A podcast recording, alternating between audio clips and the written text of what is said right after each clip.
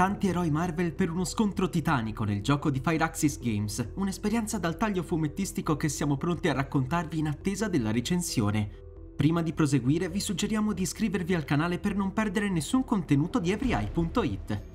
Partendo dai testi e dai volti di una delle saghe Marvel più oscure, gli sviluppatori hanno ricostruito con cura i personaggi principali del gioco, i Soli di Mezzanotte, che come nei fumetti si sono addestrati per opporsi a minacce mistiche altrimenti inarrestabili. Il cacciatore di vampiri Blade, la strega Nico Minoru, giovane Ghost Rider nella versione di Robert Reyes e la regina del Limbo Magic fanno tutti parte della combriccola magica.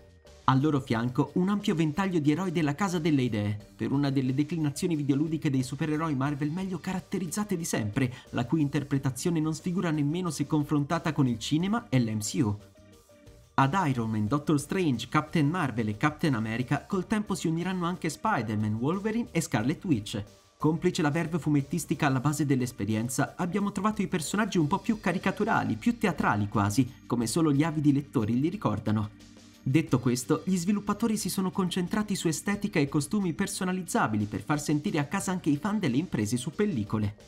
Firaxis Games ha introdotto nell'equazione anche Hunter, una protagonista del tutto nuova, customizzabile sia nell'aspetto che nei poteri, in base alle preferenze del giocatore. In questa versione riveduta dei fatti, Hunter sarà la figlia o il figlio, a seconda delle preferenze del giocatore, della Dama Infernale. Nonostante il legame di sangue, tuttavia, è anche l'entità prescelta per abbattere Lilith e la sua armata malefica. Ad ogni modo, una volta tornata in vita per mano dei cattivoni dell'Idra, di cui prende il controllo con disarmante semplicità, la regina riprende la sua missione esattamente da dove l'aveva lasciata, conquistare il mondo per conto di un'antica divinità. Così lo stregone supremo Strange capisce che la realtà stessa sta cadendo sotto l'influsso della magia oscura di Lilith e assieme ai Midnight Suns riporta in vita la potente Hunter, sepolta nel giardino della mistica abbazia nota solo ai maghi più potenti. Il problema è che la signora dei demoni non ha dalla sua solo scagnozzi di bassa lega, ma anche combattenti formidabili del calibro di Venom, che non hanno saputo resistere al suo fascino stregante. Marvel's Midnight Suns è un titolo profondamente strategico e tecnico, sia durante le battaglie che al di fuori di esse. In primis gli scontri a turni sembrano tutto fuorché tradizionali o statici, merito di una struttura a microarene in cui gli eroi e i cattivi possono muoversi liberamente per sfruttare attacchi capaci di riposizionare i nemici o addirittura farli cozzare tra loro aumentando i danni inflitti. Nello specifico parliamo di un combat system che raccoglie l'eredità degli strategici a turni per poi aggiungervi un pizzico di casualità e spalancare una finestra che affaccia sui card game. Ma andiamo con ordine. Ciascuno dei tre eroi che possiamo portare in ogni battaglia è dotato sia di un livello che definisce le sue statistiche di base che del proprio mazzo di carte liberamente modificabile. Ognuna delle carte corrisponde alle azioni eseguibili in combattimento, uniche per ciascun paladino della giustizia e divise tra offensive, difensive ed eroiche. Sappiate che da questo sistema si dirama una varietà d'approccio semplicemente spaventosa che avremo modo di testare adeguatamente in vista della recensione.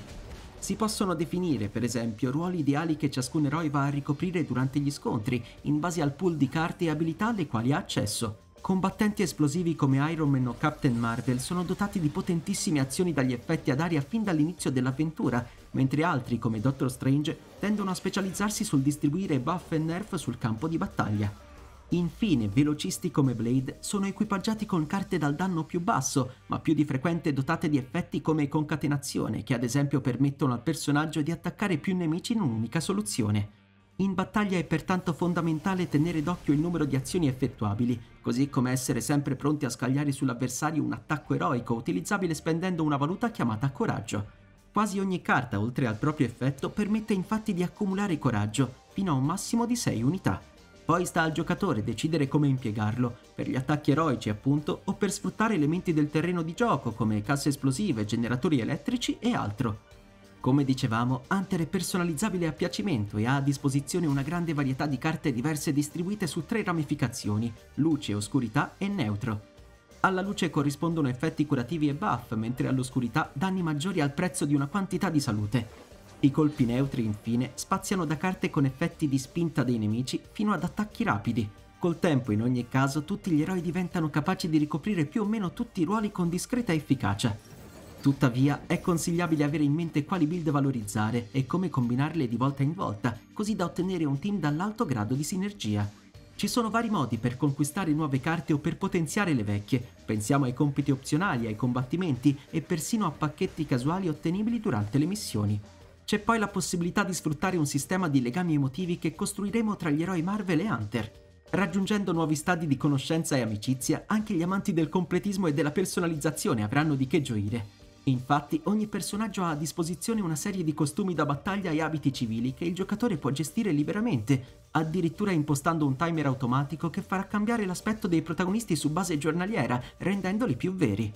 Midnight Suns non si compone soltanto di narrazione e battaglie, difatti si fa giocare lungo una serie di giornate vissute dal punto di vista di Hunter, durante le quali possiamo svolgere un tot di azioni differenti, tra l'altro è necessario accrescere l'affinità tra gli eroi passando del tempo con loro, aiutandoli a risolvere criticità personali o legate alla loro missione, come pure migliorare le carte dei nostri deck e craftare risorse monouso utili in battaglia.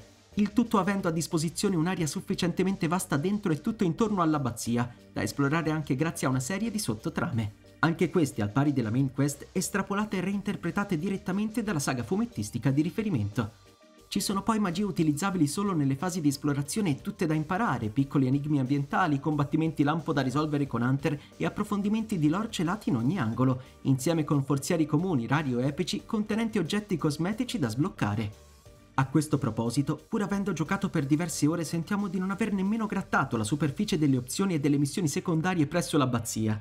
A fare da contraltare a un cast di doppiatori che, allo stato attuale della nostra prova, sembra aver svolto un lavoro encomiabile, ci pensano purtroppo alcune animazioni un po' legnose, legate a specifiche sezioni del gioco. Tuttavia, la sceneggiatura ci è parsa ben scritta ed efficace, anche se messa di fianco alle trasposizioni cinematografiche firmate dalla Casa delle Idee. Marvel's Midnight Suns è un videogioco che, fino ad ora, è stato capace di sorprenderci.